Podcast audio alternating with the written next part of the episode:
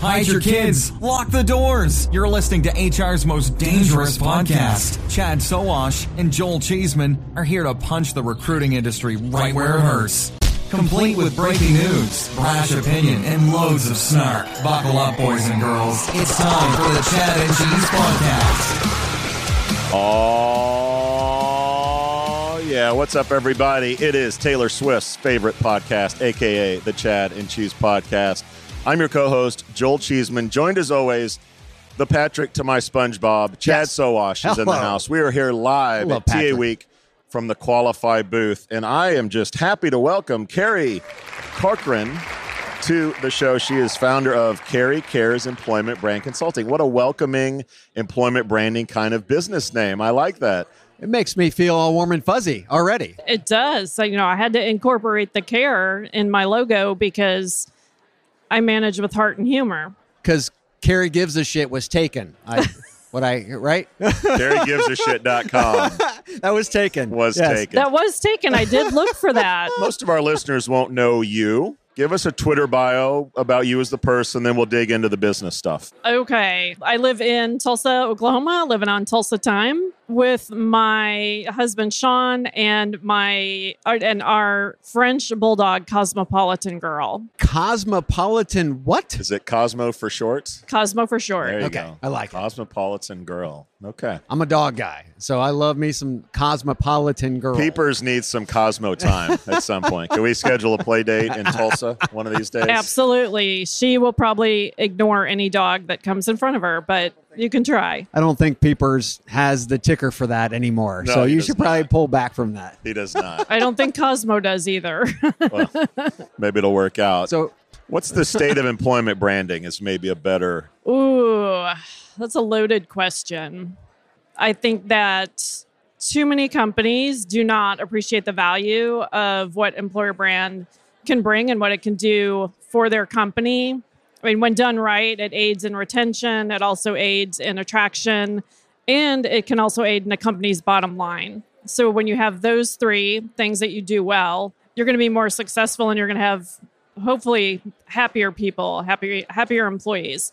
And so many executives are ignoring it right Yeah. now and Yeah. they're cutting employer brand people left and right and recruitment marketing. Why are they ignoring it? You said that last, that number three bullet that I hardly ever hear from talent acquisition professionals.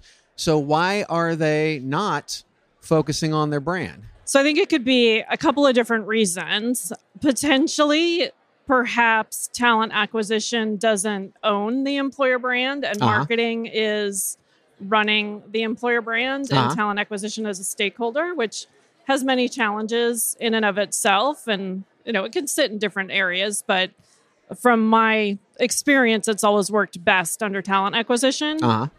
And honestly, they may not have the right people trying to build their employer brand. They may not be strategic enough. They may not have the right experience. And you have to continually educate people across the company what employer brand is and why they should give a shit. Well, you said bottom line though, and we hardly ever hear Show me the money. people in TA because the CEOs, the entire C-suite, the the board, they care about the bottom line, but we don't talk about that. Correct. We talk about all the warm and fuzzy and fluffy stuff and, and maybe even, you know, time to hire and those things that they don't care about. It's true. Because we're not tying it to bottom line. That was your third bullet. That to me stands out. So what do you do to be able to help your clients, just companies all over to better understand that we have to tie to that bottom line? How do you, how do you do that? That's a, a great question. Um, I haven't quite figured all of that out yet. It's not easy. I mean, I was just being honest. from the Um, outside looking in, it's not easy. it's right? not easy. But being on the inside, it's a little bit easier because you have those connections. Right. You can chat with the CRO and the CMO and see what really matters to them. Exactly. And how they know that they're impacting the bottom line, right? and the challenge too is how do you measure that it is giving you a better ROI Yeah. or that it that it is effective besides just looking at the talent acquisition data which as you know metrics suck Yeah. and you can't tie anything together because systems don't talk to one another Yeah. Yeah. And so it's it's a very hard use case to prove and educating from the highest level down Yeah. Is of critical importance. And if you don't have buy-in from the top down, most likely it's not going to be very successful. Yeah. Which is why they're getting cut. Right. What's your read on the pandemic's impact on employer branding? My own perspective is when everyone's in the office, you can feel the culture. You look at it every day, you can feel it. When everyone's at home working, it becomes harder to justify why are we doing things that are culture based? Why are we building a brand when everyone's at home? What's your take on that? My, because I believe it's more important than ever because people are isolated at home. A solid brand is what's going to keep them engaged more than just being an island at home. Your thoughts? So I've been remote working for probably the past four years. And I I do think that it's important to have face-to-face connection and interaction maybe once a quarter with your team or maybe it's a company all hands or something like that where you really bring everybody in together and they're able to network and build those relationships with one another Uh-huh. I do think that this is where companies are not doing connecting well and building connection among their employees and building that community. And that's very hard to do virtually and there aren't many companies that that do it well. But I don't think that you're less productive when you are working virtually. Right. And with all of these, you know, Fortune 500, 100, bringing people back to the office now, people are saying, I'm not coming back to the office. no, I've been working for the eh, you know for the past three years. I've been working from home. Yeah. It's been okay then. Why not now? It was fine now. So Yeah, yeah. so what's the big deal? Yeah. And I think people are waking up to the fact that like I'm not going to do what you want just because you want me back in the office. Right. And maybe they won't quit immediately, but they're going to look for something else and there it's it's bad for retention. So au- autonomy is what I'm hearing, right? That can be a big part of your employer brand. And when you lose that, yes. that could prospectively really dramatically impact your employer brand, right? I believe so. Okay. okay. Definitely. Do you think we will see that with a lot of these big brands who are forcing employees back into the office? Do you think we will see that a lot of the the uh, the, the talent who wants to they want to be treated like adults, they're going to go to different brands. They, they don't need to work at a Goldman Sachs. They can work somewhere else. I think we will see an exodus. I don't think that it's going to happen immediately. I mean, it has already started happening, I think, in certain aspects Uh-huh. where, you know, maybe someone's like worked for Fortune 500 or 100. They're like, hey, I've never worked for a startup before. Maybe I want to go do that route Yeah. instead and try something different. Yeah. Uh, So I think it's already starting to happen, but you know, people have to have an income and they have to provide for their basic needs. And while they have that, They're looking for they're something looking else. for Yeah, something yeah. else, but they're not going to quit Gotcha. and potentially not have anything lined up. I Yeah. mean, unless you're in a dual income family, Yeah.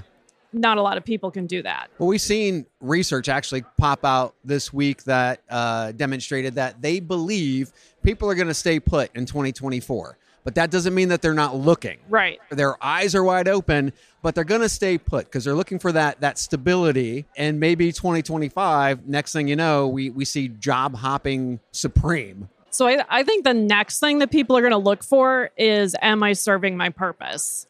And what is that purpose? instead of the company's purpose, you're Correct. focused more on I mean, because as we grew up and the boomers raised us, Yep. we were focused on what is the company's purpose, right? Right. Not really our purpose. right what's so your much. what's the company's mission the Yes, values yes. and no but i think now there's more of a collective consciousness and a raising of that where people are saying what is my purpose and does this job align yeah, to what i am truly what i should be doing yeah. or is it getting cl- me closer to my purpose and what that looks like Feels very Gen Z, does it not? It does.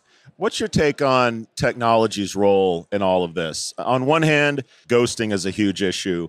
So, automation, chat technologies can kind of get out of the ghost category, but also it's replacing people to do the work that technology is doing. What's your take? Is technology a good thing or bad thing for employment brand? Oof. I think technology is a double-edged sword.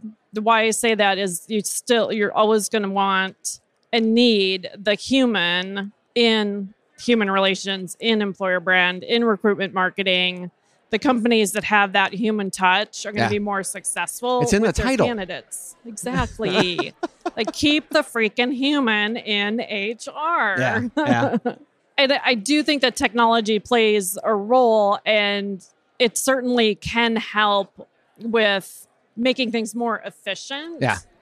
Most companies maybe utilize 5% of technology when they purchase it, yes. when it may be capable of 80% more Mm-hmm. Right. than what they're looking at. And I'm really bad at math, so I don't know if that added up to 100 You're or a brand not person. It's okay. You're okay. and with chat gpt i mean i'm sorry like if i can do a project in five minutes using chat gpt and instead of spending two hours on it Oh yeah. I mean that's efficiency and i'm all about like making it as easy as possible Do you feel like it's going to get more vanilla though? Kind of like uh, adult contemporary radio in the 80s. Everything on the radio sounded the exact same, right? Do you think it's going to be kind of like the same thing? well everything on the news sounds the exact same so uh Are you saying they're using ChatGPT and, and Bard uh, to do these things? well i wouldn't be surprised I wouldn't. Yeah, I wouldn't Um, be either. Yes. I, you know i forgot the question so Let me pivot to this real quick. I'm always fascinated by the generational divides of what people think are important. And Chad mentioned, you know, Gen X, rub some dirt on it and get back out there versus the millennials and the Gen uh, Gen Zs are coming up. How do you think, as an employment brand expert, the generations uh, are separate, or how we should be thinking about the generations in different ways? So I think, I mean, because I am over 50 and I am Gen X, I believe that there's a huge gap with discrimination for the over 50. And we have so much knowledge and value that we can bring to a company. But because they always say, oh, they're too much money, we don't want to pay them to do that. Well, would you rather pay someone more money and have faster results or would you rather just have someone figure it out themselves who's no offense like you know 25 26 years old out of college Right. and it takes them a year Yeah. I you're going to need two or three of those individuals to actually do what one, let's say Gen X or somebody who has more experience, right? Connections, those types of things. right so there's certainly a different divide so the millennials maybe they want more they're more interested in working for innovative companies Uh-huh. or having a real impact on you know how can i help change the world by working for a company and things like that Uh-huh. so there's definitely a divide there with gen z i mean I, i'm petrified to death of tiktok it is a way to reach them It's, but it's amazing. You should try it out. You Oh, got to yeah. embrace it. Oh, yeah. You got to embrace it. The, the best 30 minutes of my day is on TikTok. uh, one one day That is Carrie Cochran, everybody, with the Carrie Cares Employment Branding Carrie Consulting Cares. Business. For those that want to connect with you, learn more about your company, Carrie, where would you send them? I would send them to LinkedIn, look for Carrie Corcoran, Carrie Cares Employer Brand. And I also have a YouTube channel Oh, where look at I have many educational videos out there. Nice. Carrie Cares Employment Brand on YouTube as well. Love it. That is one in the can from the TA Tech Week conference live from the Qualifi booth. We out. We out. Thank you for listening to what's it called? A podcast. The Chad. The Cheese. Brilliant. They talk about recruiting. They talk about technology. But most of all, they talk about nothing. Just a lot of shout outs of people you don't even know. And yet you're listening. It's incredible. And not one word about cheese. Not one. Cheddar. Blue. Nacho. Pepper Jack. Swiss. So many cheeses and not one word. So weird. Anywho, be sure to subscribe today on iTunes, Spotify, Google Play, or wherever you listen to your podcasts. That way you won't miss an episode. And while you're at it, visit www.chadcheese.com. Just don't expect to find any recipes for grilled cheese. It's so weird. We out!